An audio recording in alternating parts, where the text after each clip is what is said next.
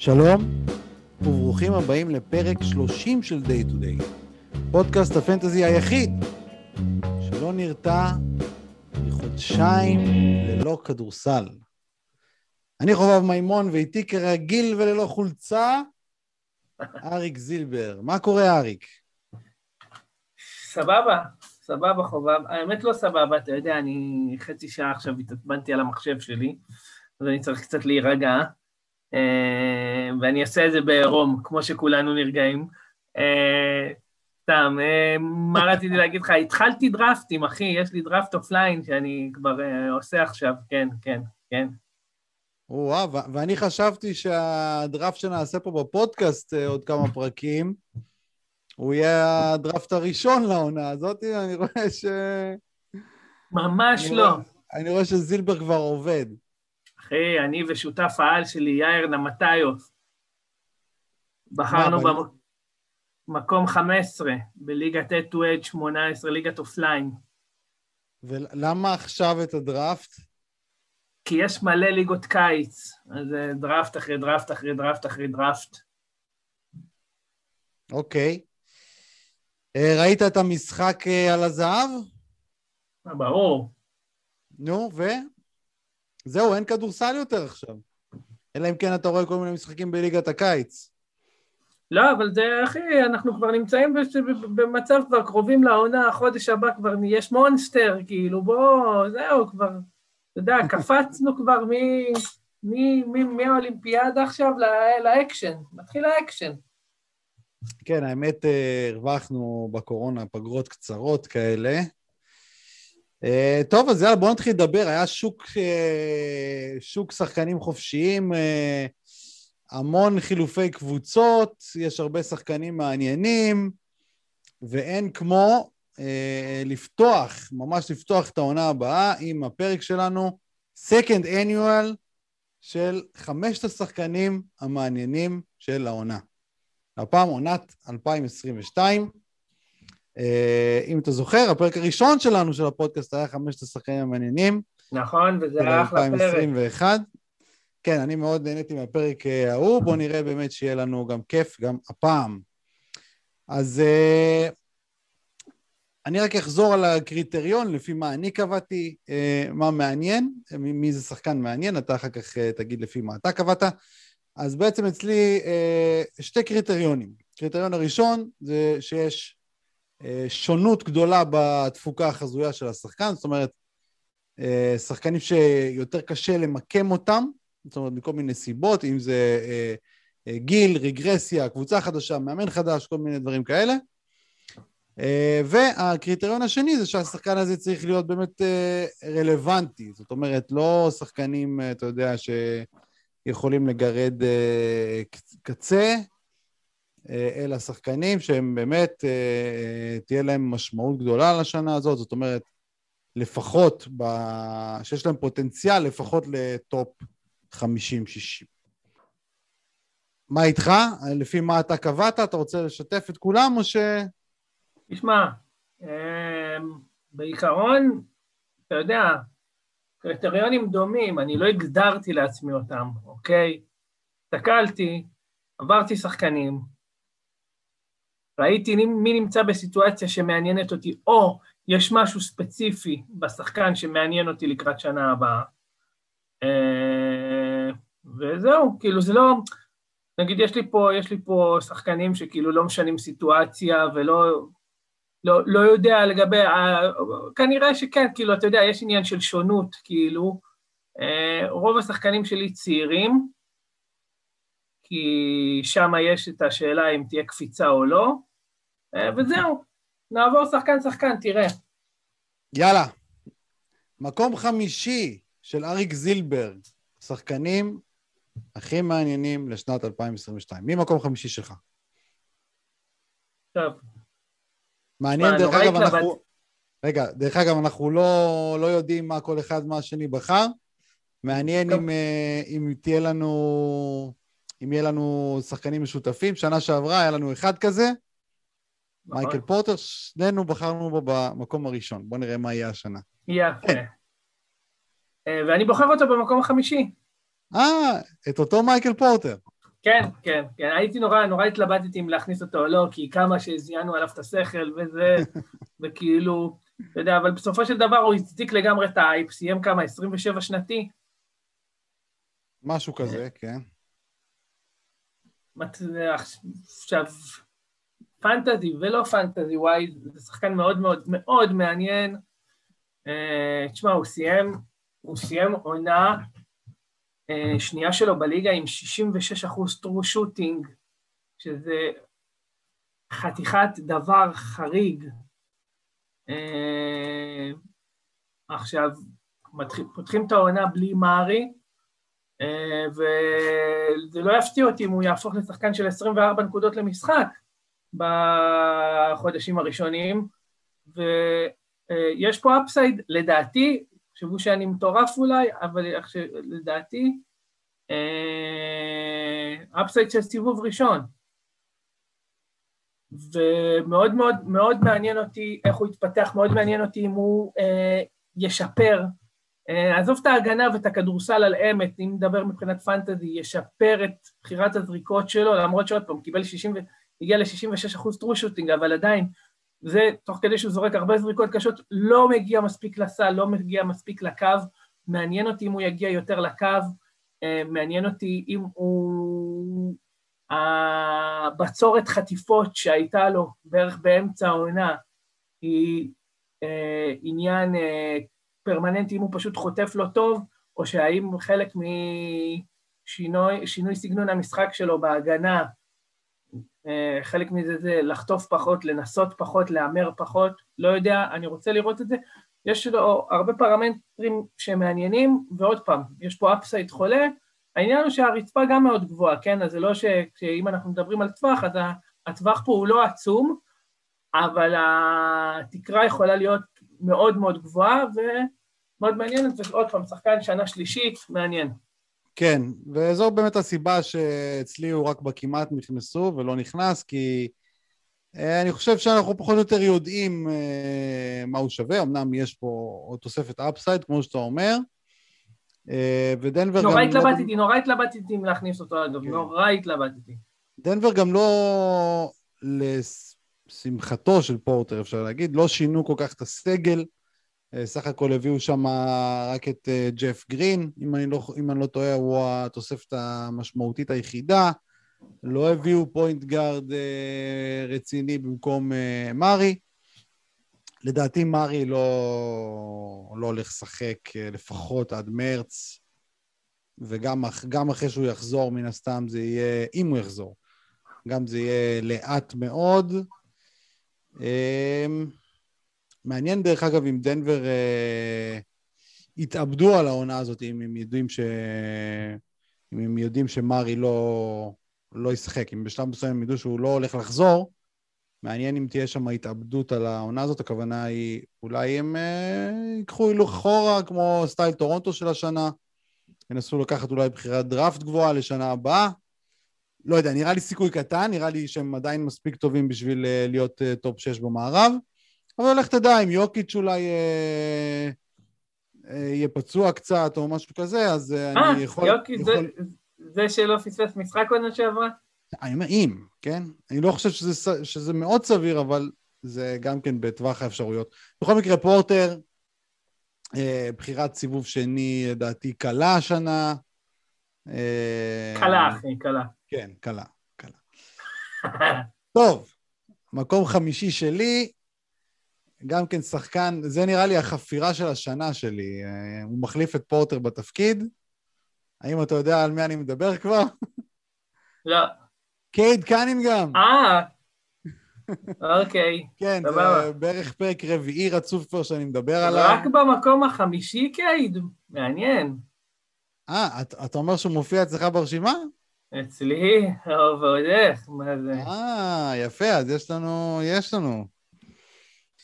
אה, בכל מקרה, אה, כן, זה קצת אה, מעניין שיש לי אובססיה לגביו לפני שראיתי אותו בכלל משחק. לא ראיתי אותו משחק עדיין, משחק מלא, רק כמה היילייטים. זה הטירוף, זה הטירוף.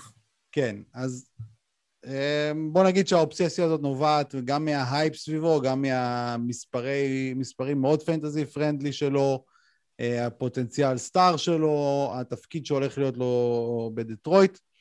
עכשיו, שחקן כמו קנינגהם, בדרך כלל rookies, בדרך כלל לא נותנים תפוקה של על בשנה הראשונה, לא שווה להשקיע יותר מדי ב, אה, בלחשוב עליהם, אבל שחקן עם... אה, שחקן כמו, כמו קנינגהם, שאולי פעם בשנתיים, שלוש רק יש שחקן סביב, אה, עם הייפ כמו שיש סביבו, הוא דווקא כן שחקן ששווה לשים עליו עין קצת יותר.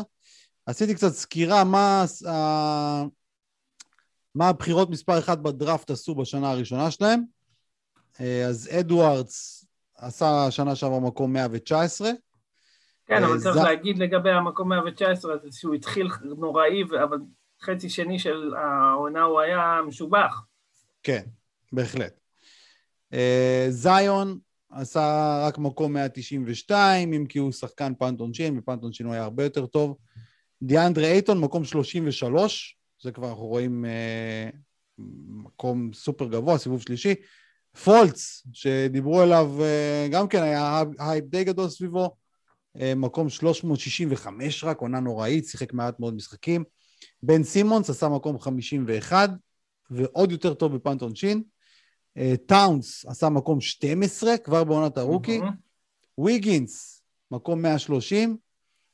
אנטוני בנט, מקום 406. מה אנטוני בנט, אחי? נו, מה יש לך? בנט, יותר כישלון אפילו מראש הממשלה בנט. דייוויס, מקום... דייוויס עשה מקום 25, וקיירי מקום 38. זאת אומרת, אנחנו רואים פה מיקס גם של בסטים מטורפים, וגם של אה, סטאדים. אנחנו רואים דייוויס מקום 25, טאונס מקום 12, אייטון מקום 33. הייתי אומר גם שהבחירות מספר אחת שחשבו שיהיו טובים, באמת היו טובים. זאת אומרת, אה, אחד כמו אדוארדס, אנחנו ידענו שנה שעברה שהוא לא הולך להיות מי יודע מה ב fantasy, בגלל אה, הפרופיל שלו. זה בדיוק העניין, ו... שהמחצית השנייה שלו הפתיעה אותי מאוד. כן, אני אומר, למרות המחצית השנייה, הוא עדיין לא הביא עונה סופר שחיקה, אבל ידענו את זה פחות או יותר מראש, והשחקנים שכן חשבנו שהיו יותר טובים, כמו, כמו דייוויס, כמו קיירי, כמו טאונס, באמת, אה, חלקם אפילו התעלו על הציפיות מהם, כן? כמו לא אייטון, כמו. אייטון. אייטון. גם אייטון, כן. אייטון בדיוק. זה היה ברור, שהוא אז... יהיה שחקן פנטזי פרנדלי מאוד. כן, אז, אז קייד קנינגהם הוא, הוא, ב... הוא מצטרף לרשימה הזאת. עכשיו, זה שחקן שהערכה שלי הולך להיבחר בין אזור מקום 40 ל-70 בדרפטים, משהו כזה, תעדכן. לא יגיע ל-70 בחיים. לא יגיע ל-70, אתה אומר לפני, 40 עד 60 כזה? 40 עד 60, כן. 40 עד 60, ובקלות הוא יכול להיות top 20 לדעתי, ובקלות גם להיות גם אה, מחוץ למאה. זאת אומרת, הכל יכול לא להיות פה. אני לא חושב שבקלות top 20, אני חושב ש... לא בקלות, אבל אתה יכול לדמיין מצב שהוא יהיה top 20, ואתה יכול... יכול לדמיין מצב שהוא יהיה top, יכול... top 30 יותר נוח לי להגיד, איך אני איתך. כן, לא אוקיי. נוח לי עם top 20. אוקיי, בסדר, בסדר, מקבל, מקבל. ואתה יודע, הוא יכול להיות גם מחוץ ל top 100. זה לא שכל השחקנים אה, בחירת מספר 1 אה, אה, הצדיקו את, ה... את ההייפ סביבם. בגלל זה הוא אחד השחקנים המעניינים. עכשיו הוא מגיע גם לדטרויט. בגלל זה מעניין אותי, איך מצאת ארבעה שיותר מעניינים ממנו, אחי? מצאתי. מצאתי. אוקיי.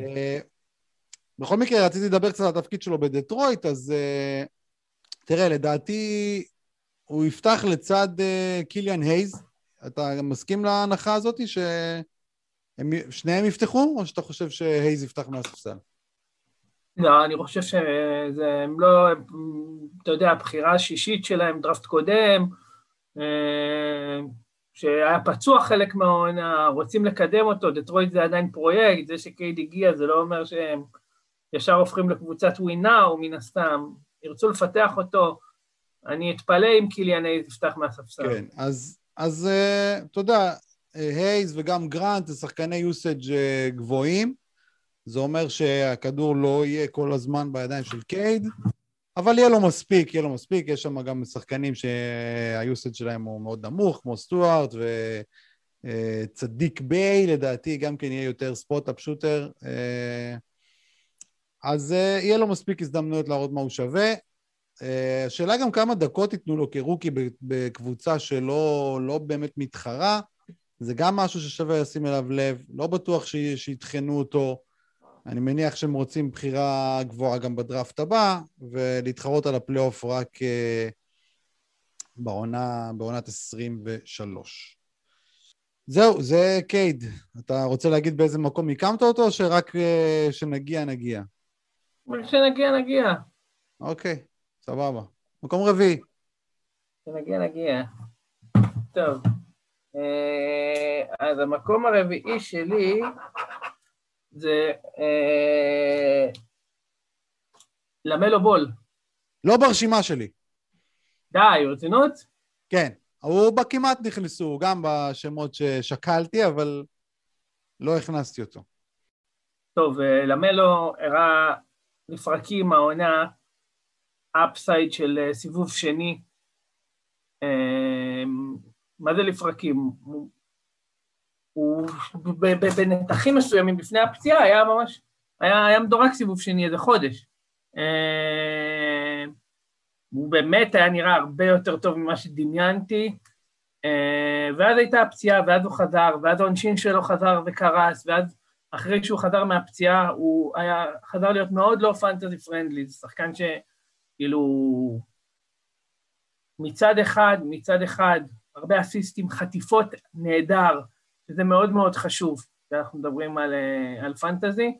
אה, הוא חוטף אדיר, הוא מוסר הרבה, הוא יודע לקלוע, וכשהוא מעמיד, על, כשהוא מעמיד 80 אחוז קו, שזה גם מה, מה שהיה, היה, שוב, חלקים של העונה מעל, אז uh, זה נראה ממש ממש טוב, שולש הרבה יחסית. Uh, אבל במקרה שלו, כשהוא גרוע, אז זה מתבטא בכלייה מאוד לא יציבה, uh, גם עונשי נמוך פתאום, גם אחוזי שדה, אשפה פתאום, אה, ואז נשארים רק עם אה, אסיסטים וחטיפות, עם מלא עיבודים והמון הרס בגרסת היעילות. מעניין אותי, אתה יודע, עונה שנייה, אם הוא באמת יכול להחזיק עונה שלמה אה, ברמה שהיה נראה שהוא הולך להיות שווה, אני, יודע, שומע אנשים גם מדברים כאילו על זה שהוא הולך להיות סטאד רציני, כאילו ש... אתה יודע, ב auction ישלמו עליו 25 פלוס דולר, אפילו יגיע ל-30, אה, לא יודע אם זה יקרה באמת בפועל, אבל אה, אותי הוא מאוד מאוד מעניין. כן, וגם אה, שרלוט עשו מתיחת פנים קטנה, דוונטה גרם כבר לא שם, אה, הביאו את אה, קלי אוברה, ובדראפט את אה, בוקנייט. זה שחקנים שאוהבים את הכדור, אוהבים לזרוק. אני לא חושב שזה יפריע ללמלו, למלו הוא, הוא יהיה ה playmaker, הוא יהיה המוציא לפועל. דווקא השחקנים האחרים שם, אותי יותר מעניינים מה הם ייתנו, רוזיר ו... ואוברה, אם הם יהיו רלוונטיים, כמו מי יפתח שם בכלל, מי... מעניין אם ישחקו small ball, לא small ball. תשמע, כל הקבוצה הזאת, אתה לא יכול לדעת שם כלום מה הולך להיות בגדול, חוץ, מ... חוץ מזה ש... אתה יודע, שלמלו יפתח וינהל את ההתקפה. כן, למלו ואייוורד הם הפותחים, כן. הייתי אומר, אה, הבטוחים שם. כן. אמ, בכל מקרה, למלו רק 28.8 דקות שנה שעברה, זאת אומרת, זה הולך לעלות, לדעתי, לאזור ה-32-3 לפחות, אם הם, אם הם ינסו להתמודד גם לפלייאוף, והם ינסו מן הסתם, יש להם קבוצה לא רעה, אז זה יכול להיות גם אפילו 34 דקות. אה, חוץ מזה, האמת, איפה אתה רואה את השיפור שלו הולך להיות? זאת אומרת, חוץ מעלייה אינקרימנטלית בעקבות הדקות, אה, מה אתה אומר? יש לו סיכוי אה, עוד לשפר את החטיפות שלו פר 36, את האסיסטים, אולי את הכלייה קצת, כי הוא כלה אחוזים לא רעים סך הכל לשלוש, 35.2 אחוז ו-48.9 אחוז לשתיים. תראה, הוא סיים, הוא סיים עם 75.8 אחוז עונשין. כן, אני לא יודע אם הוא, אם הוא קלעי מספיק טוב כדי לשפר את זה. אז עוד פעם, ראינו אותו במהלך, כשהוא חזר מהפציעה, התהייה שלי עוד פעם, האם זה היה רגרסיה לממוצע, או שזה אה, היה, אתה יודע, אה, יעילות נמוכה בעקבות חזרה מהפציעה שהוא לא חזר עד הסוף לגמרי. ה-4-5 אחוז האלה מהאנשים יכולים להיות מאוד מאוד קריטיים. כן, אה, ברור. ותשמע, אני רוצה, אני, אני רוצה לדעת אם הוא יכול, גם, גם, רגע נעצור, בוא, בוא נעשה את זה מסודר, גם כשאנחנו מדברים על ה... הסקור שלו, האם, האם הוא מסוגל להחזיק, הרי בתור פותח הוא כלה 18 נקודות למשחק, כן. אוקיי? האם הוא מסוגל להחזיק לזה עונה שלמה עם 18-19 נקודות למשחק? אה, הוא מסר בתור פותח 6.2 אסיסטים, האם זה יכול לעלות, אני חושב שפה, אה, אתה יודע, בעונה השנייה אני חושב שפה זה יכול לעלות לסביבות השבע, שבע וחצי אסיסטים בכיף. אה, חטיפות, בלוקים, החטיפות, שמע, החטיפות שלו מאוד מאוד גבוהות, זה פחות מעניין, אני חושב שהוא כן יוכל אה, להחזיק את זה, אבל בסך הכל השאלה האם הוא יכול, האם הוא יכול להחזיק עונה שלמה עם הנתונים האלה. כן, לדעתי אין סיבה שלא. אני מאמין בו לעונה הבאה, אני מאמין, אני מאמין שהוא יכול לשפר גם, גם הרבה השלשות, דברים. גם השלשות, האחוז שלו אה, עמד על סביבות ה-37, 37 משהו, לפני. החזרה מהפציעה, הוא יידע שם אבנים. כן, אה, אני, אני דווקא אחוזים אני פחות, אה, אני יותר סקפטי, כי הוא לא... הייתי אומר שאם הוא היה מסיים את העונה עם 37-8, זה היה מפתיע אותי, בוא נגיד ככה. גם אותי, הוא... זה, זה נורא הפתיע אותי, בגלל זה אתה יודע. לא, הכלייה שלו לא נקייה. הכלייה שלו לא נקייה, לדעתי 35 יותר מייצג אותו. אבל אה, לך תדע, גם לונזו, הכלייה שלו לא נראית מי יודע מה, והוא כבר שנתיים קולע 38 אחוז. אז אה, יכול להיות שיש שם משהו במשפחה. טוב, עוד משהו עליו או שנעבור הלאה? הלאה, הלאה. הלאה. מקום רביעי שלי, אולי שם שקצת יפתיע אותך, המדליסט הזהב הטרי, זק לוין. אוקיי, לא מפתיע אותי בכלל. מופיע אצלך ברשימות? לא, הוא לא מופיע לי ברשימה, מופיע לי מישהו אחר מהקבוצה שלו, אבל... אה, אה, אוקיי. קודם כל, קבוצה מאוד מעניינת. קבוצה חדשה לגמרי. יש שם מה שנקרא מפלצת ארבע ראשית, ווץ', לוין, דה רוזן ולונזו. אה, אין לנו מושג איך זה הולך להיראות. אז כבר יש לנו פה את, ה... את המשתנה הזה של ה... זו קבוצה חדשה סך הכל, כן? השחקנים האלה לא שיחקו ביחד אה, הרבה זמן, יש גם את, אה, בכלל, יותר נכון, יש את פטריק וויליאמס, אה, שהוא מתחיל שנה שנייה, פטריק וויליאמס, גם כן עוד משתנה שצריך להוסיף. וזק לוין עצמו, כן, מגיע מהאולימפיאדה אה, עם ביטחון, זכה במדליית זהב. אה, אומנם לא האריכו לו את החוזה, אבל אה, הסיבה היא שהוא... ה extension ששיקגו יכלו להציע לו, הוא, זה נמוך מדי למה שהוא חושב שהוא יכול להשיג בקיץ הבא. אה, ובאמת ללוין הייתה עונה מאוד טובה שנה שעברה, אבל הוא נכנס פה עכשיו לסיטואציה עם עוד שני שחקנים שהם במעמד דומה לו, דה רוזן וווצ'ביץ', ששניהם הם סקוררים, כן? זאת אומרת, הם ייקחו לו, אין ספק שלוין יראה פחות את הכדור, כן? אם אנחנו נסתכל אפילו על המדגם הקטן שהוא שיחק עם ווץ' שנה שעברה ביחד, אז uh, בזמן שהם היו ביחד על המגרש, היוסד של uh, לוין ירד מ-31.5 ל-29.5. זאת לא נראית ירידה כל כך דרמטית, אבל עדיין, אה, זאת ירידה, ואם אתה מוסיף לזה גם את אה, דה רוזן, אז אה, תהיה ירידה עוד יותר גדולה.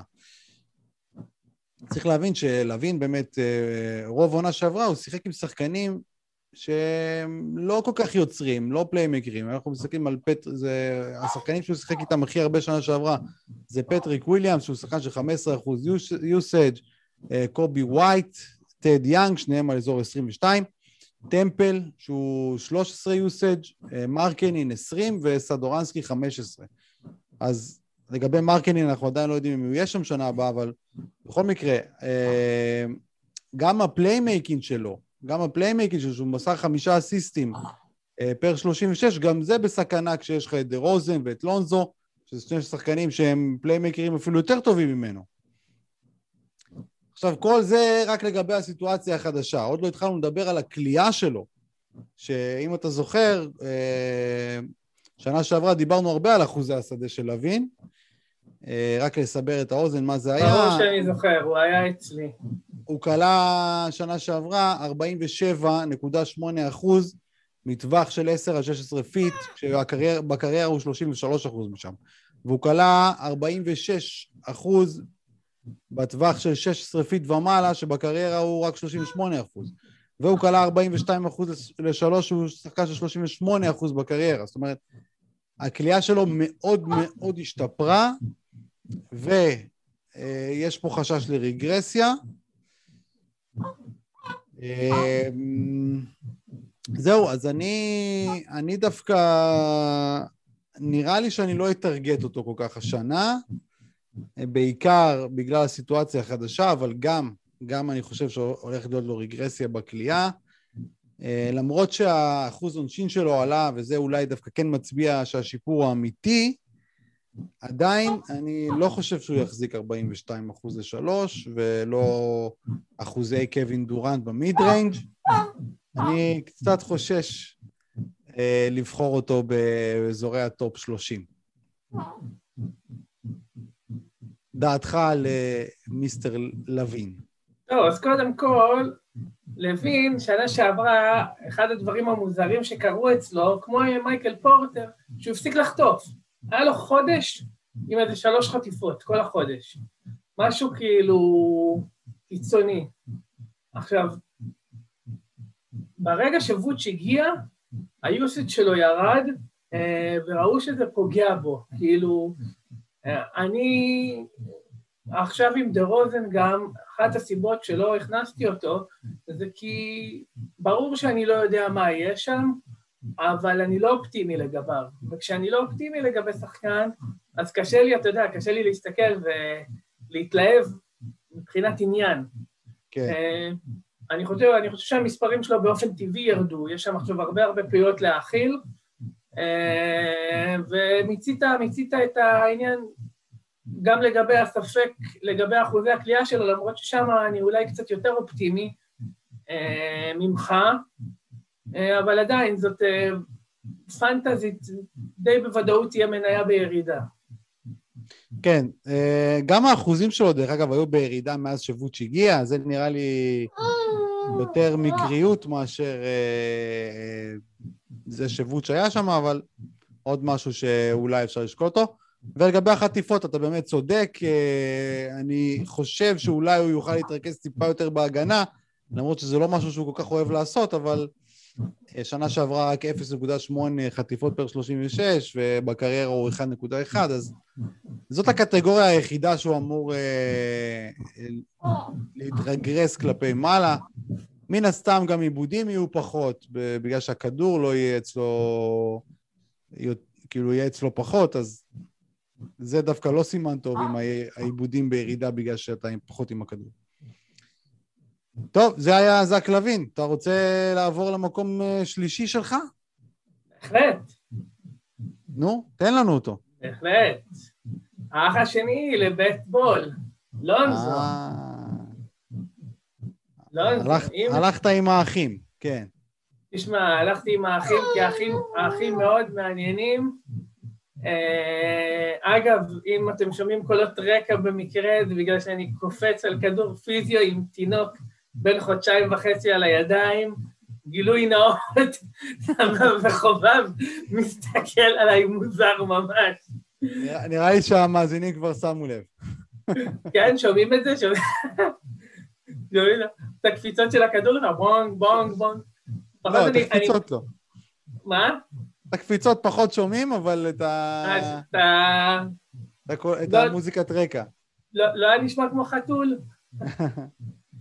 אה, טוב, אז אה, למה לונזו? קודם כל, כמו שאמרנו, שיקגו קבוצה מאוד מעניינת. עכשיו, מה מעניין שם? למה בחרתי דווקא את לונזו? כי לונזו שחקן שפחות, פחות צריך לסיים התקפות, ובגלל זה יכול להיות שהסיטואציה בשיקגו דווקא תעלום אותו. Uh, בתור שחקן שמתרכזים בכל כך הרבה שחקנים אחרים, הוא יכול לקבל הרבה זריקות פנויות, ולונזו קלע שלשות טוב, כמו שאמרת מקודם, הוא כבר שנתיים עומד על 37 וחצי פלוס אחוז לשלוש, כש, כשמדברים על catch shoot הוא עומד על בערך 40 אחוז. זאת אומרת שסיטואציה כזאת יכולה דווקא להיטיב איתו. הגנתית, אני לא רואה שום סיבה שהמספרים שלו ירדו מבחינת אסיסטים לעומת שיטת המשחק המאוד מאוד מאוד מוזרה שהייתה בפליקנס, ששוב, לא עלמה את היכולות שלו כמנהל משחק. אה, אני חושב שפה, מבחינת אסיסטים, הוא יכול לעלות בכמות האסיסטים, ו... זה, זה קצת מוזר, זה קצת מוזר שאתה אומר את זה, כי וואלה, עם זק לוין ועם דה רוזן... תשמע, אני אגיד לך משהו. אה, עם זק לוין ועם דה רוזן, אבל... ווץ'? נו בסדר, אז מה, אבל בתור מישהו שאתה יודע, בתור מישהו עם יכולת מסירה ברמות שלו, בפליקנט אתה ראית איך הם שיחקו? הוא, הוא הפך אותו שם לזה, הוא הפך אותו שם לקלעי. בסדר? כאילו, הבן אדם היה עומד ומחכה, ומחכה לראות מה אה, ציון אה, ומה שמו השני יעשו עם הזה. מה הם אוקיי. יחליטו? מה? אוקיי, fair enough, fair enough. מה הם, מה, מה, מה יחליטו לעשות עם הכדור, אוקיי? אז זה, אנחנו זה, מדברים... זה, על... בדיוק, זה בדיוק מה שיקרה בשיקגו, רק שלא יהיו לו שניים, יהיו לו שלושה. אין סיכוי, אין סיכוי. אין סיכוי. אתה יודע, גם אם הוא מוסר את הכדור לבוץ' בפוסט, אז אה, זה לא ייחשב לו אסיסט, אתה יודע, כי וואץ', אתה יודע, הוא רוקד לפני כן עם הכדור, נותן כמה כדרורים עד שהוא מגיע לזריקה, זה לא שהוא... אבל אתה לא ראית... אגב, אתה יודע, אני ראיתי, יש הבדל מאוד גדול ברישומי, ברישומי האסיסטים במשחקי בית וחוץ. ממש קיצוני, שתדע לך. במשחקי כן. בית המזכירות מאוד מאוד מפרגנת לקבוצת הבית. הרבה פעמים ראיתי נרשמים אסיסטים למהלכים, שזה היה מאוד מאוד תמוה שזה נרשם אסיסט, לעומת זאת במשחקי חוץ, על אותם מהלכים ממש לא ראיתי את זה, אבל כן, אני חושב, אני חושב למרות, למרות כמות הפיות שם, אני חושב שהוא יהיה הרכז דה פקטו, כמו, כמו, כמו רוביו לצורך העניין בהרבה סיטואציות בקריירה שלו, שאתה אה, יודע, הוא ממש לא היה ה-go to guy, ועדיין הוא, זה, ועדיין הוא ניהל את המשחק ומסר הרבה. אה, אבל עוד פעם, יכול, יכול להיות גם שאני טועה בגדול פה, אוקיי? וזה מה שהופך את לונדו למעניין. רגע, אז בוא, בוא נעשה פה שנייה סדר. אתה, אתה אופטימי לגביו שהוא הולך לשפר את הדירוג שלו? לא, אני לא אופטימי לגביו שהוא הולך לשפר, לשפר את הדירוג שלו. אני, מן הסתם, כש, מן הסתם, כשאתה מגיע לכזאת קבוצה עמוסה, אוקיי, אז הסיכויים הם נגדך. אבל אני אומר שבניגוד לקבוצה הקודמת, יש אפשרות כזאת, אוקיי? יש אפשרות כזאת. הוא יכול, אני לא חושב שהוא יקלע יותר שלשות ממה שהוא קלע, אה, כי הוא קלע הרבה, הוא קלע שלוש שלשות למשחק, אבל אני חושב שהוא עשוי לקלוע באחוזים יותר גבוהים, שההתמקדות באחרים יכולה להעלות לו את היעילות, אוקיי? ומבחינת מספרים הגנתיים אני חושב שהם יכולים לא לרדת, ומבחינת ריבאונד, אני חושב שהריבאונד אפילו לעומת העונה האחרונה יכול לעלות קצת, אוקיי? ובסופו של דבר אני חושב שהטווח שלו מאוד מאוד גדול, אוקיי? הוא יכול שחקן כמו לונזו יכול ליפול בצורה מאוד דרמטית. אה, עונה שעברה, אני זוכר שעשינו פרק שהמלצתי עליו, לקנות אותו, באותו שלב של העונה הוא דורג איזה 140. אה, כן. לונזו יכול להיות בסיטואציה בכלל שהוא לא שחיק, לעומת זאת הוא יכול להיות סטאד רציני, אוקיי? וזה מה שמעניין אותי, כי הסיטואציה... אני לא חושב שהוא יהיה לא שחיק. תראה, לא, אם לא, אתה... גם אני לא חושב, אני מדבר על טווח. אם רוצים להיות אופטימיים, אז uh, בוא נגיד שיש לו עוד אפשרות לעלות בדקות, כן? הוא שיחק רק 31.8, uh, שיקגו מן הסתם מאמינים בו יותר ממה שהאמינו בו פליקאנס. Uh, יכול להיות שהוא יהיה בריא יותר, אתה יודע, הוא היה in and out of the lineup uh, תקופות ארוכות, אז אם הוא יהיה בריא יותר, אולי הוא יהיה יציב יותר, ואולי הוא יקבל באמת יותר דקות. אני, אני חושב שכן, הוא במסגרת, אני התלבטתי איזה שחקן של שיקגו להכניס, לדעתי לוין היה הכי מעניין בגלל שהייתה לו באמת עונה יוצאת דופן שנה שעברה. הוא היה אחד משני השחקנים מבחינתי הכי מפתיעים של שנה שעברה, השני נגיע בהמשך. אז העדפתי לקחת את לוין, אבל גם לונזו וגם דה רוזן ווואץ', בהחלט בחירות נאותות לדראפט הזה.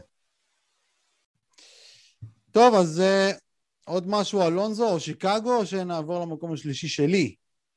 לא, נעבור למקום השלישי שלך. אוקיי, המקום השלישי שלי הוא, הפעם דווקא שחקן בכיר, לא שחקן אמצע, אנטוני דייוויס. או, יפה. עכשיו אתה מדבר, אתה אומר. כן. טוב, תשמע, אני לא חושב שצריך כל כך להציג את הקייס יותר מדי. העונה האחרונה הייתה עונה מזעזעת, הוא חזר אה, אחרי האליפות בבועה, כנראה עייף, אה, אה, לא בריא במאה אחוז, לא שיחק טוב כבר מפתיחת העונה. אה, עכשיו, אנחנו מכירים את דייוויס, אנחנו יודעים שהוא, זה לא שהוא פתאום אה, התבגר, כן? הוא עדיין שחקן צעיר, אנחנו יודעים שהוא בקלות יכול להיות מקום ראשון שני בליגה, אבל אנחנו גם יודעים שהוא לא הולך להיבחר השנה במקום הראשון שני בליגה, כנראה שהוא... אה, איפה הוא נבחר אצלכם בדראפט ה offline אה, עכשיו של השבוע? איזה מקום הוא נבחר? זה לא, זה לא, אי אפשר לקבוע, כי זה ליגה שהיא 11 קטגוריות, עם אה, פיצול אה. ריבאונד ו... אוקיי, אוקיי, הבנתי. אבל, אבל הוא, שמה הוא נבחר, וואו, איפה הוא נבחר? עשירי נראה לי. שנייה אני אבדוק. עשירי, ושנה שעברה בליגה הזאת אני מניח שהוא נבחר 1-2. אה, שנייה, תכף אני בודק לך, חביבי, למה אנחנו פה אה, זה? אוקיי. למה אנחנו פה אה, מסתבכים? בכל מקרה, בזמן שאתה בודק... כן, כן, תמשיך לדבר. בזמן שאתה בודק, אז ברור לכולם שדייוויס הוא שחקן עם פוטנציאל 1-2, וברור שהוא לא הולך להיבחר שם, והוא בנסיבות מסוימות יכול גם אה, לא להיות טוב כמו השנה, להיות רק אה, מקום אה, אזור ה-20 נגיד, וברור לכולם גם שיש הרבה סימני שאלה לגבי הבריאות שלו, זה אפיין אותו לאורך כל הקריירה, ובמיוחד שנה שעברה. אז אם אני אה, אה, מסכם את הקייס של דייוויס, אז יש באמת שלוש שאלות חשובות לגבי דייוויס השנה.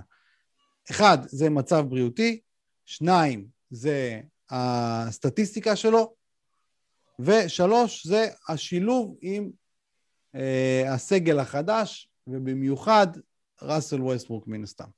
צדקתי, עשירי. כן, אז הוא יידרדר קצת. ואם הוא, הוא חוזר למקומות 1-2, אז uh, מן הסתם מי שבחר בו יהיה, יהיה אלוף שנה הבאה. אז לגבי המצב הבריאותי של דייוויס, uh, נרחיב טיפה על כל, uh, על כל נקודה. אז השאלה היא, א', אם הוא עולה בריא ב-100% לעונה, את זה אולי אנחנו נוכל לדעת בפרסיזן, לא בטוח שנוכל לדעת, והשאלה היא גם כמה זמן זה יחזיק. אמ, וזה ישפיע כמובן גם על כמה דקות הוא ישחק. שנה שעברה ראינו שהוא שיחק, שיחק שתי דקות פחות. בממוצע, מן הסתם שזה הושפע הרבה מהפציעות ומזה שהוא לא נח ב, בפגרה הקצרה שהייתה להם. אז עכשיו, השנה, אה, עם פגרה יחסית ארוכה שהייתה להם, האם הוא חוזר למצב 100% והאם הוא יחזור לשחק דקות של האזור ה-34-5, כמו שהתרגלנו לפני העונה שעברה. עכשיו נעבור לסטטיסטיקה. הסטטיסטיקה שלו שנה שעברה גם כן הייתה אה, בירידה, לא רק בגלל הדקות, כן? אני מדבר פר 36. אז מי שזוכר זה בעיקר אה, העונשין, שהידרדר אה, דרמטית. אזור העשרה אחוזים הוא איבד שם לעומת הממוצע קריירה שלו, וגם הבלוקים, הבלוקים שנה שעברה רק 1.8 לעומת 2.5 בקריירה, אה, הריבאונדים היו בירידה, לגבי הריבאונדים אני לא אופטימי עם ווסטבורק, כן? הוא לא, הוא לא הולך לשפר את זה. אבל האם הוא יחזור ל... אה, לבלוקים שלו ולאחוזי עונשין? אם הוא עושה את שני הדברים האלה, אז הוא חוזר לשחקן העילית שאנחנו מכירים אותו. והנקודה השלישית זה באמת מה הולך להיות עם ווסטברוק. אנחנו יודעים שווסטברוק זה שחקן שאוהב את הכדור, מחזיק הרבה בכדור. כמה תהיה השפעה באמת על, על דייוויס, כמה זריקות פחות הוא ייקח. אה, מן הסתם אה, פחות ריבאונדים, אני חושש גם שיהיו פחות אסיסטים, כן, דייוויס מוסר קצת, כן, הוא מוסר משהו כמו 3.4 אסיסטים, אז אה, גם פה אני חושש שתהיה ירידה. השאלה היא, האם יש רווח בזה שפתאום יש את ווסטברוק, אולי יהיו לו כמה לייאפים יותר קלים? לדעתי הוא מפסיד מזה. הוא מפסיד מזה שווסטברוק הגיע לשם. זה לא טוב פנטזית לשחקנים לצד ווסטברוק. שוב, למרות שראינו את, את ביל ופול ג'ורג', ראית את פול ג'ורג' בקמפיין... אה, ראינו גם את פול ג'ורג', גם את ברדלי ביל שנה שעברה, מצליחים מאוד לידו, אבל צריך לזכור ששם זה היה רק עם ווסטברוק ולא עם אה, עוד, אה, עוד איזה לברון שם ברקע. ובאמת, ששנה שעברה אה, ביל וווסטברוק, אז לידם שיחקו עוד שלישייה של עציצים, מה שנקרא. ועכשיו זה הלייקרס, יש שם גם את כרמלו ואת קנדריק נאן. אה, כרמלו, זה הולך להיות שחקן של עשר דקות למשחק. לא משנה, גם בעשר דקות האלה הוא ייקח את הזריקות, תאמין לי. הוא לא... ודווייט, זה, זה שחקנים שהוא... שאוהבים את הכדור, בוא נגיד, יש שם. זה לא, זה לא דני אבדיה שישבו שם בצד. אז זה דייוויס. אה, מאוד מעניין, מאוד מעניין אותי מה, מה יהיה איתו השנה. אני סקרן גם לדעת אם, אם הוא יהיה אצלי באחת הקבוצות, אה, וכמה התקפי לב זה יגרור. אבל אה, כן, כן, לא, קשה לדעת. אז, אז אני לא בחרתי אותו מהסיבה הפשוטה היא שאולי אני טועה בגדול, אבל לי די ברור שכאילו... אני מאוד אופתע אם הוא לא ישתפר ויחזור להיות שחקן עילית. אה, אני מאוד אופתע. אבל השאלה אצלו, עילית זה לא top, אה, זה לא top 10, עילית אצלו זה האם הוא 1-2. אז אני אומר top, top 3, top 2, top 3. אני אהיה בהלם אם הוא לא יהיה כזה. אה, אתה אומר, העונה שעברה לא... לא מזיזה לא. לך. לא, ממש לא. אני חושב שהעונה שעברה נבעה מעייפות בגלל המחסור במנוחה. אה, וזהו, זה חוץ כמובן וזה שגבעוני בחר אותו, זה אלה שתי, הסיבה העיקרית, זאת הסיבה העיקרית בעצם. אה, וכאילו, אני, אני חושב, אני חושב שה... שהם הגיעו מותשים לעונה הזאת, ואני לא חושב שזה יחזור על עצמו, אני חושב שהעונשין גם כן, זה היה איזו חריגה סטטיסטית שהיא לא, לא קשורה למציאות, אני לא, אני מאוד אתפלא אם הוא לא יחזור לאחוזי עונשין גבוהים. אגב, כשהוא חזר, העונשין שלו עלה כבר. כן, אה, בפלייאוף הוא עשה איזה 84 אחוז. בדיוק. על הרבה זריקות. זאת אומרת שאני אתפלא אם לא נחזור לראות את אותו שחקן דומיננטי. אה, אני פחות מודאג מווסטברוק, אני אגיד לך את האמת, אני מבין מה אתה אומר, ובדרך כלל באמת כשכוכבים מתקבצים, אז אין מה לעשות, אתה יודע, יש כדור אחד, כמו ש... כמו שאמרת, אבל אני עדיין חושב שהמספרי ההגנה שלו יחזרו, ותשמע, יש לו צ'יפ און דה שולדר בכלל, להם כקבוצה. כן, ו... זאת גם נקודה חשובה, כן. ואני אני, אני חושב שבכלל הוא, הוא, הוא, הוא, הוא הרי אמור, אמור להיות, להגיע היום הזה שהוא הולך להיות הבעל בית של הקבוצה. לברון זקן, ווסטברוק הוא לא באמת כאילו פקטור פה מבחינה הזאתי, אוקיי? כאילו, דייוויס אמור להיות ה-go to guy המרכזי, ואני חושב שדווקא בכניסה, בהצטרפות של ווסטברוק, מי שהכי ייפגע מבחינת הוויתור, ייפגע בגרשיים, אה, אה, מי שיוותר על הכי הרבה זריקות זה דווקא לברון. ולמה אני אומר את זה? כי זה גם מה שקרה אה, בשלישייה הקודמת עם וייד ובוש.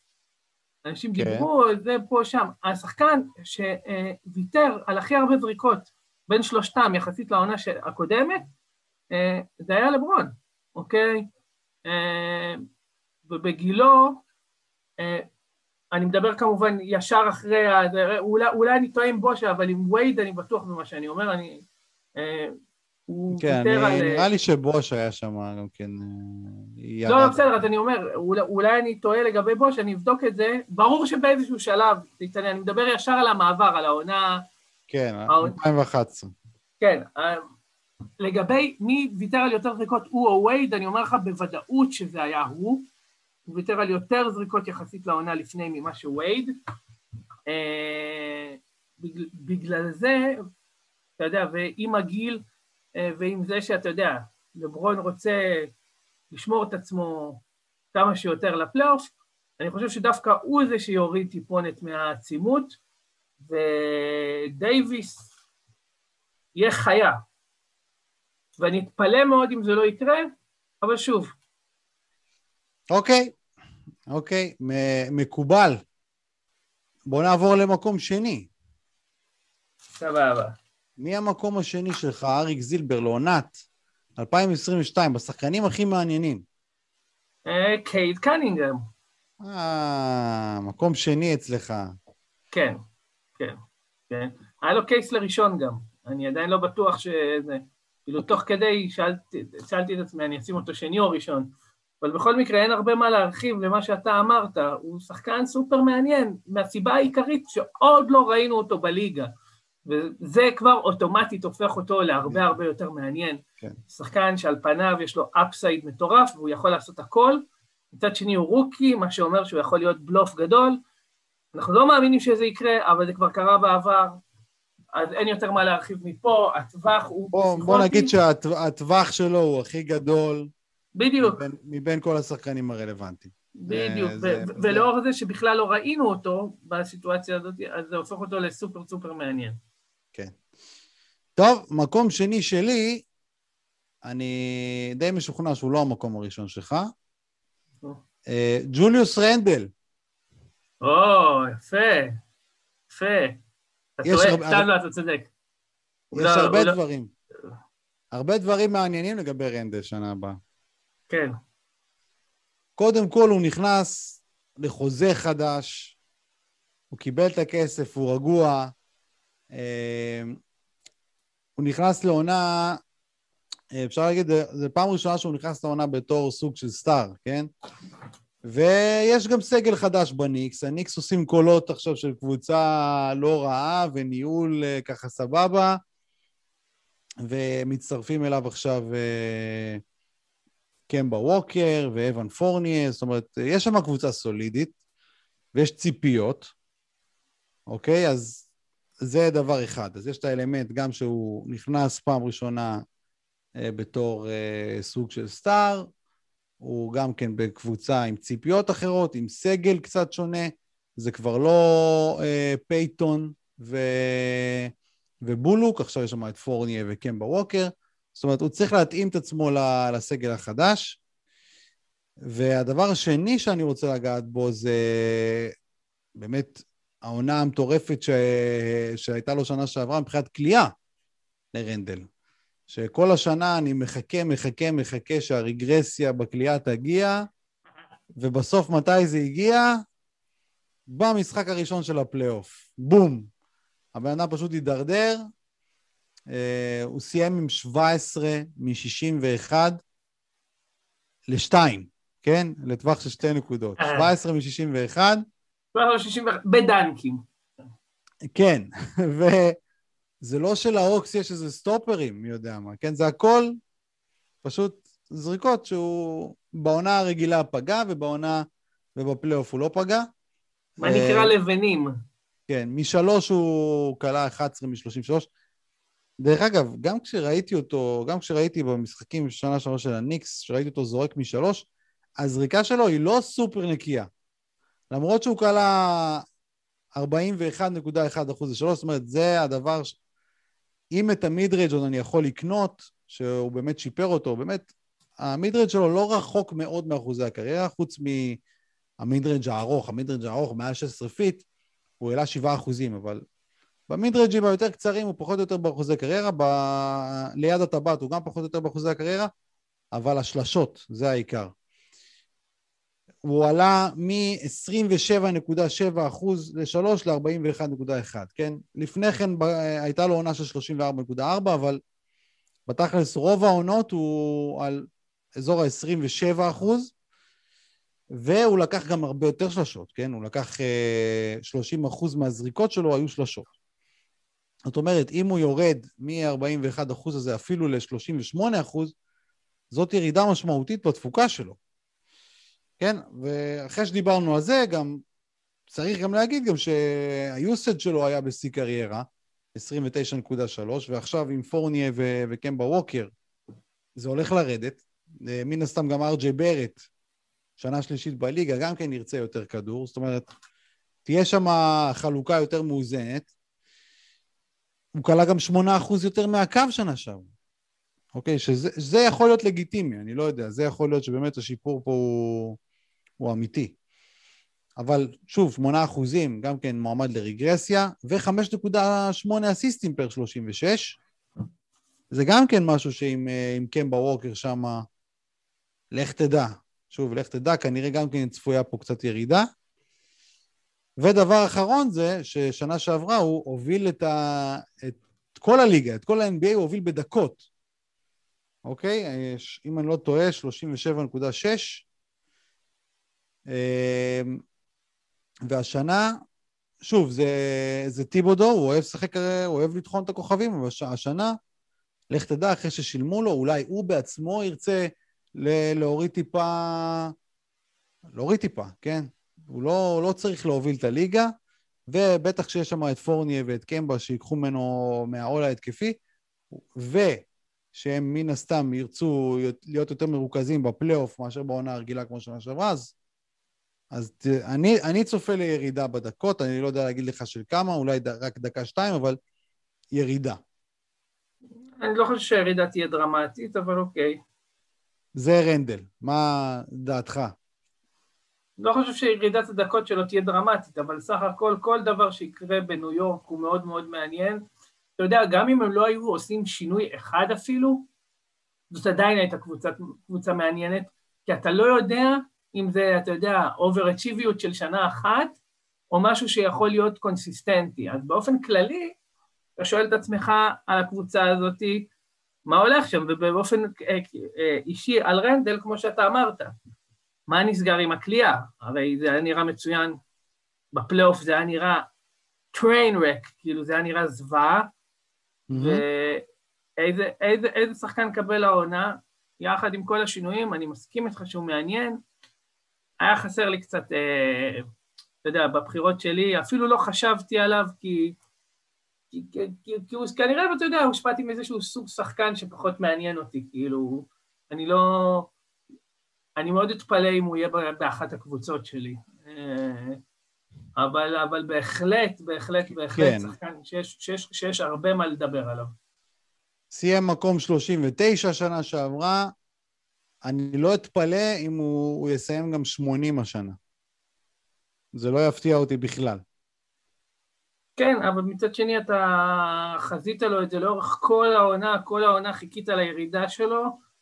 כן, טעיתי. לגביו בגדול שנה שעברה, אבל uh, אתה יודע, uh, עדיין uh, אם אתה עושה תחזית לשנה הבאה, שוב, אני לא חושב שאני אדרג אותו 80, אני די בטוח שהוא יהיה מדורג אצלי אה, אזור ה-50-60, אבל לא יפתיע אותי אם הוא יהיה גם 80.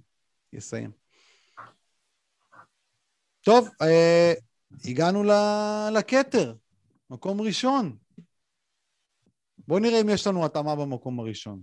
אני בספק, למרות שיודע מה, לא, אני אגיד לך, אני חושב שה...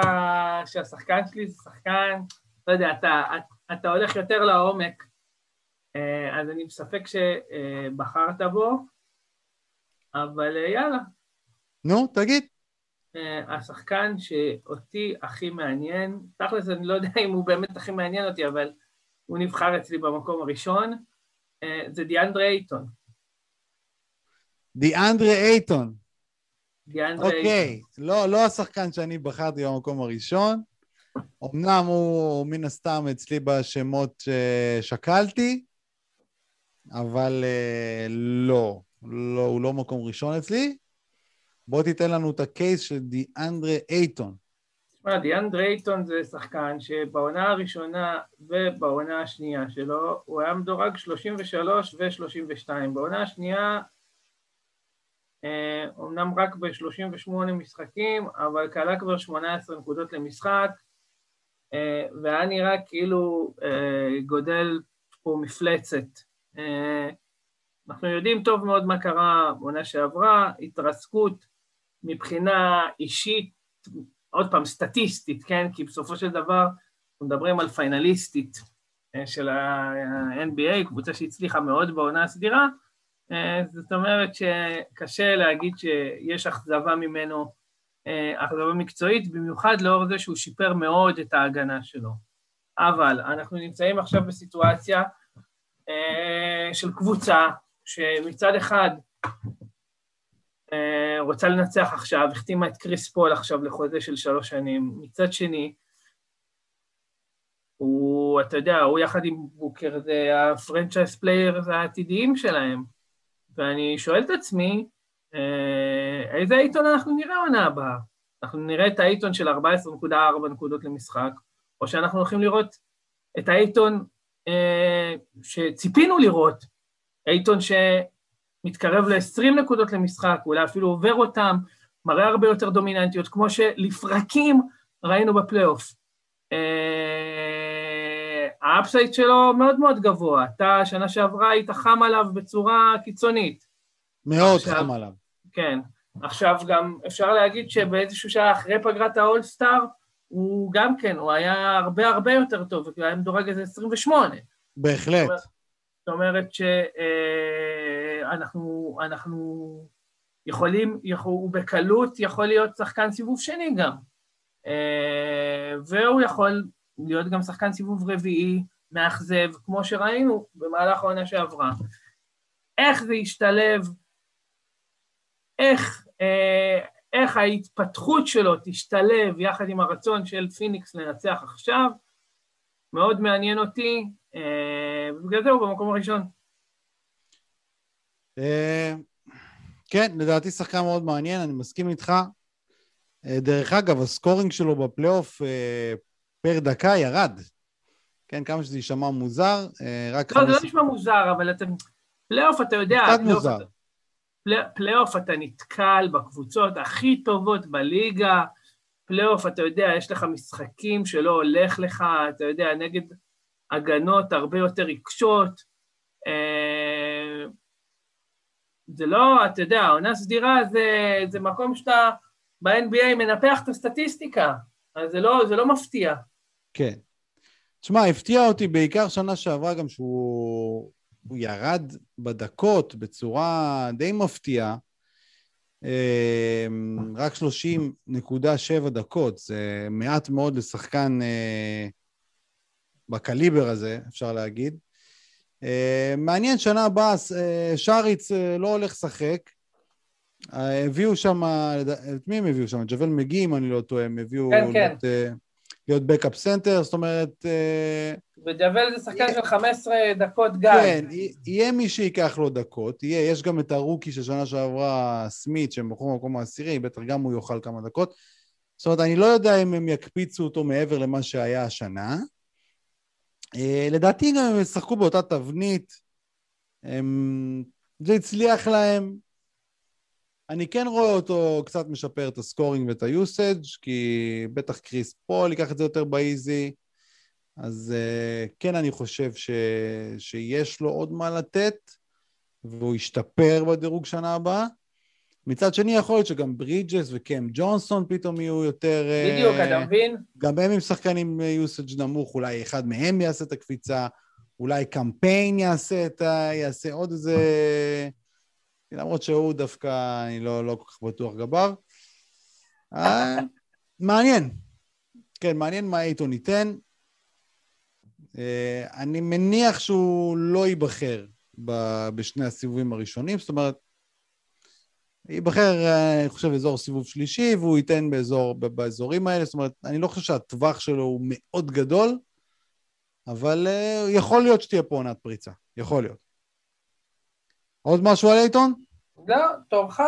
אוקיי, מקום ראשון שלי, uh, חשבתי שהוא די אבייס, אתה אפילו לא הכנסת אותו לרשימה שלך. בן סימונס. כן, כן, נכון. אז, נכון. השחקן שכנראה לא מאזין לנו כרגע לפודקאסט, כי הוא, אי אפשר למצוא אותו. אה, מה, זה, יש, בוא נגיד שזה הדבר השארית של ה off season שעדיין לא נפתרה, אה, וגם שרודר, כן, אבל בואו בוא נשים רגע את שרודר בצד. אה, אז קודם כל אנחנו לא יודעים מאיפה הוא יפתח את העונה. אוקיי, אנחנו לא יודעים אם, יהיה, אם הטרייד עליו יהיה לפני תחילת העונה, או שהוא יתחיל את העונה בפילי. עכשיו, אם לא, לא לא, הוא לא. יתחיל את העונה בפילי. יכול לא מאוד להיות. שם לאף אתה- אחד. אתה, אני, אני לא בטוח, אני לא בטוח, שום דבר לא בטוח. ראינו גם את, אה, את ארדן פותח את העונה ביוסטון השנה. אה, בכל מקרה, כך או כך, כן, גם אם הוא עובר לפני תחילת העונה, וגם אם הוא מתחיל את העונה בפילי, זה, המצב הוא סופר לא ברור. כן, יכול להיות שהוא יתחיל את העונה בפילי ויעשה שביתה איטלקית עד שיעבירו אותו ב trade, ואז באמת אה, הבחירה בו תהיה אסון עד שהוא יעבור, עד שהוא יעבור באמת קבוצה. יכול להיות שלהפך, יכול להיות שהוא ייקח את עצמו, יאסוף את עצמו בידיים, יכול להיות שהוא באמת אה, יעבוד על אספקטים אחרים שלו במשחק. אני לא חושב שזה יקרה, אבל לך תדע. ובקבוצה אחרת, בכלל יהיה מעניין מה יהיה התפקיד שלו, אה, האם יצליחו שם בקבוצה אחרת להפוך אותו לשחקן אחר, שחקן שזורק יותר, אה, יותר מבחוץ, אולי ייקח לעצמו יותר אה, את התפקיד פליימקר יותר רציני. אה, זאת אומרת, יש פה אה, טווח מאוד גדול של אפשרויות מה הולך לקרות עם השחקן הזה. האם בכלל הוא, הוא יצא ממעמד של אה, אולסטאר? האם הוא פתאום יהפוך לאיזה שחקן שהוא סוג של אה, פותח ותו לא כזה? איזה תמורה אפילו יכולים לקבל עליו? כל השאלות האלה הן פתוחות, ומעניין מה יהיה. תראה, מבחינת סטטיסטיקה, השנה שעברה גם לא הייתה השנה הכי גדולה שלו בעולם, כן? הוא חווה ירידה אה, שנבעה בעיקר מהדקות, הוא שיחק רק 32.4 דקות לעומת 35.4 שנה קודם. אה, סך הכל הפר דקה שלו היה דומה לנתוני קריירה, עם נטייה קטנה מטה. השאלה באמת אם בקבוצה אחרת הוא יכול להקפיץ משהו מה, מהדברים האלה. בפילי אני לא חושב. זהו, זה בן סימונס. מעניין לראות uh, באמת איפה הוא ילך בדרפטים. שנה שעברה, אם אני לא טועה, הוא היה אזור סיבוב שלוש. השנה מן הסתם אנשים יהיו קצת יותר uh, רגועים. לך תדע, אולי קבוצת פת עונשין תצליח להביא אותו סיבוב חמש אפילו. וזה לדעתי יכול, יכול להיות מאוד משמעותי, אם, אם באמת הוא, הוא ימצא מקום יותר טוב וישחק יותר טוב. בן סימונס הוא באמת יכול להיות השחקן הכי מעניין. אני לא רציתי לבחור אותו, אה, כי אני חושב, ש... אני חושב שעד שהוא לא מגיע, עד שאנחנו לא נסגרים על קבוצה עבורו, יש פה איזשהו יתרון לא הוגן, כי שאר השחקנים אנחנו יודעים איפה הם הולכים לשחק בכלל, אתה מבין? כן. Uh, בגלל זה, בגלל זה החלטתי, הוא היה ממש ברשימות שלי, uh, הסופיות, והחלטתי לא לגעת בו דווקא מהסיבה הזאת. אבל כן, אתה יודע, אם אנחנו מכניסים את זה, משקללים את זה, ברור שאתה יודע, השחקן הזה, קודם כל, לאן הוא יגיע, זה בכלל, אתה יודע, רק על זה הוא הופך להיות שחקן מאוד מעניין, ומה, איך הוא יתחיל את העונה. אם הוא יגיע, כן? אני, לא כמוך במאה אחוז בטוח שהוא עובר. אני לא מאה אחי, הוא לא עונה שם, הוא לא עונה לאמביד. מה, יותר מזה? הוא לא... שמע, דרל מורי לא מתרגש מהדברים האלה. דרל מורי לא רוצה אותו, אחי. הוא לא, לא, משנה, לא אבל הוא לא מתרגש מהדברים האלה, הוא ישיג את הvalue הכי גבוה שהוא יכול עליו, גם אם הוא יגרור את זה עד הדדליין. השאלה אם, אם בן סימונס יעשה שם שביתה איטלקית או לא. זאת השאלה. כן. Uh, האמת, האמת, ש... לא יודע, בוא נגיד, בוא, בוא, בוא, בוא נשאל אותך שאלה אחרת. הוא עובר קבוצה, נניח הוא עובר קבוצה. כן. Okay?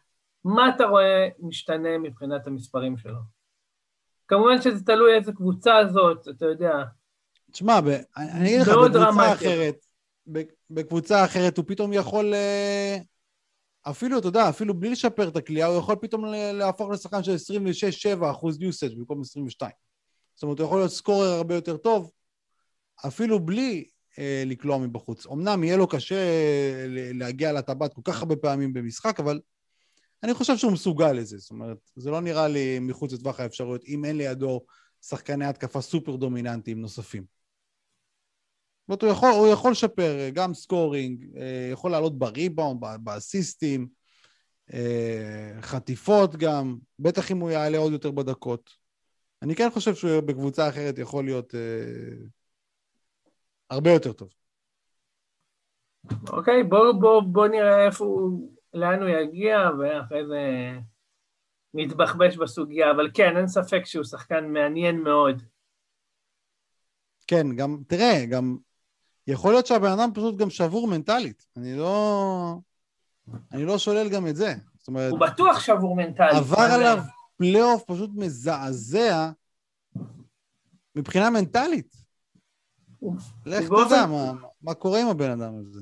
תשמע, אני חייב להגיד לך ברמה האישית, אני קצת שמח, לא, אתה יודע, לא, לא, לא שמח שספורטאים סובלים, אבל הוא הגיע לליגה כל כך יהיר ושחצן, אה, והתנהל בכזאת צורה, והתבטא בכזאת צורה. אה, יש לי, יש, יש לי שמחה ששחקן כזה חוטף את הכף המצלצלת של מציאות. מנה קרה וטובה של מציאות. כן, אה, בוא נגיד שהכאפה לא הייתה פרופורציונלית ל... ליהירות שלו, למרות שאני מסכים איתך, אני גם לא, לא מחבב אותו באופן אישי. טוב, אז אה, אלה היו השחקנים המעניינים לשנת 2022. תשמע, האמת, האמת שיש עוד המון, כן? כן, אז בוא, בוא, בדיוק בשביל זה אנחנו כאן. אה, בוא תגיד לנו קצת מהשמות ששקלת ולא נכנסו, ובשורה אחת למה. למה שקלת, ולא צריך להגיד למה לא נכנסו, כי פשוט היו שחקנים יותר מעניינים. אבל תגיד לנו את מי שקלת ולמה. אוקיי, אז אה, שחקן ראשון ששקלתי היה נור קיץ'. אוקיי. שלא, שלא נכנס כי לא היה לי כוח לשמוע את הבלבולי שכל שלך עליו. בסדר. אוקיי. לא התחשק, נשמע תשובתו אפס, הוא גרוע, הוא לא מעניין, הוא לא top 80. לא רציתי את זה. לא היה בא לך לשמוע עוד פעם את ההקלטה שלך שנה שעברה, ש... כן, ש... אוקיי. כן, בדיוק, אתה מבין? בדיוק. עוד שחקן, שעניין, עוד שחקן שמעניין אותי זה אדבאיו. אה, מיאמי, אתה יודע, קבוצה שהעמיסה עכשיו כמה שחקנים. אה, מעניין לראות אם הוא ימשיך בהתקדמות שלו או לא. באופן כללי כל מיאמי מעניינת, כן? אבל... כן. מבין, מבין כל מיאמי, דווקא, דווקא הוא הכי מעניין אותי, שוב, כי הוא הכי צעיר.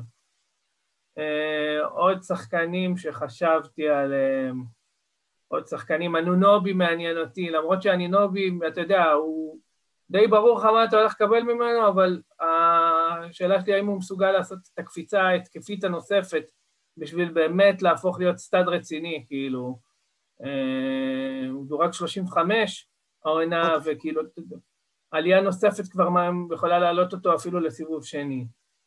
אה, עוד שחקנים שעניינו אותי. אה, בגדול, בגדול אלה היו השמות שהיו הכי, אתה יודע, אה, אוי, טוב שנזכרתי, קריס לברט. אה, ובאופן כללי כל אינדיאנה עכשיו, כשיש לך מאמן התקפי מדהים שם, אז קודם כל, אתה יודע, הם שיחקו המון דקות השנה מצד אחד עם uh, ביורק uh, בלה בלה, uh, אבל עכשיו יש להם אשכרה מאמן טוב, כאילו, ממש טוב, וכל הקבוצה הזאת מעניינת אותי. באופן כללי הדגשתי את קריס לברץ עוד פעם, כי הוא הכי wild card מבחינתי. אז אלה כמה, טייריס הליברטון מעניין אותי. בהחלט, בהחלט. כן. אה, הוא, הוא ממש, הוא היה, הוא, הוא, הוא היה המועמד, הליברטון היה המועמד למקום חמישי, כאילו. ובסוף אה, החלטתי אוקיי. להוריד. כן. Uh, טוב, אני אגיד עוד כמה שאני שקלתי. Uh, דיברת על אינדיאנה, אז uh, אותי דווקא בעיקר מעניין מיילס טרנר והבלוק רייט שלו. האם הוא יתרגרס באגרסיביות, או שהוא ישמור על בלוק רייט חולני כמו שהיה לו שנה שעברה, הוא סיים מקום 13 פר גיים. גם המצב הבריאותי שלו uh, מעניין, אם הוא חוזר לעצמו או לא חוזר. אה, דג'ונטה מארי ודרק ווייט בסן אנטוניו בלי דה רוזן, לדעתי... כן, כן, דרק ווייט, דרק ווייט, נכון. אה, פול ג'ורג' בלי קוואי. אה, אני יכול להגיד לך ש... את ג'ורג' אני בחרתי, אנחנו בחרנו בליגה הזאת, אה, אנחנו בחרנו את ג'ורג'. אני יכול להגיד לך שאם לקליפרס הייתה את הבחירת דראפט שלהם, והם לא היו מעבירים אותה ל... והם לא היו מעבירים אותה ל-OKC, unprotected, אז הייתי הרבה יותר חושש לגבי ג'ורג', כי הם היו יכולים לעשות ככה עונת tanking על הדרך, סטייל מה שגולדן סטייט עשו שנה שעברה, כן, אז לפני שנתיים. אז עכשיו יש, אני פחות חושש לגביו, אבל עדיין יש, ג'ורג' הוא מאוד מעניין, הוא יכול לשחק 36 דקות, הוא יכול לשחק גם 29 דקות. אז... כן.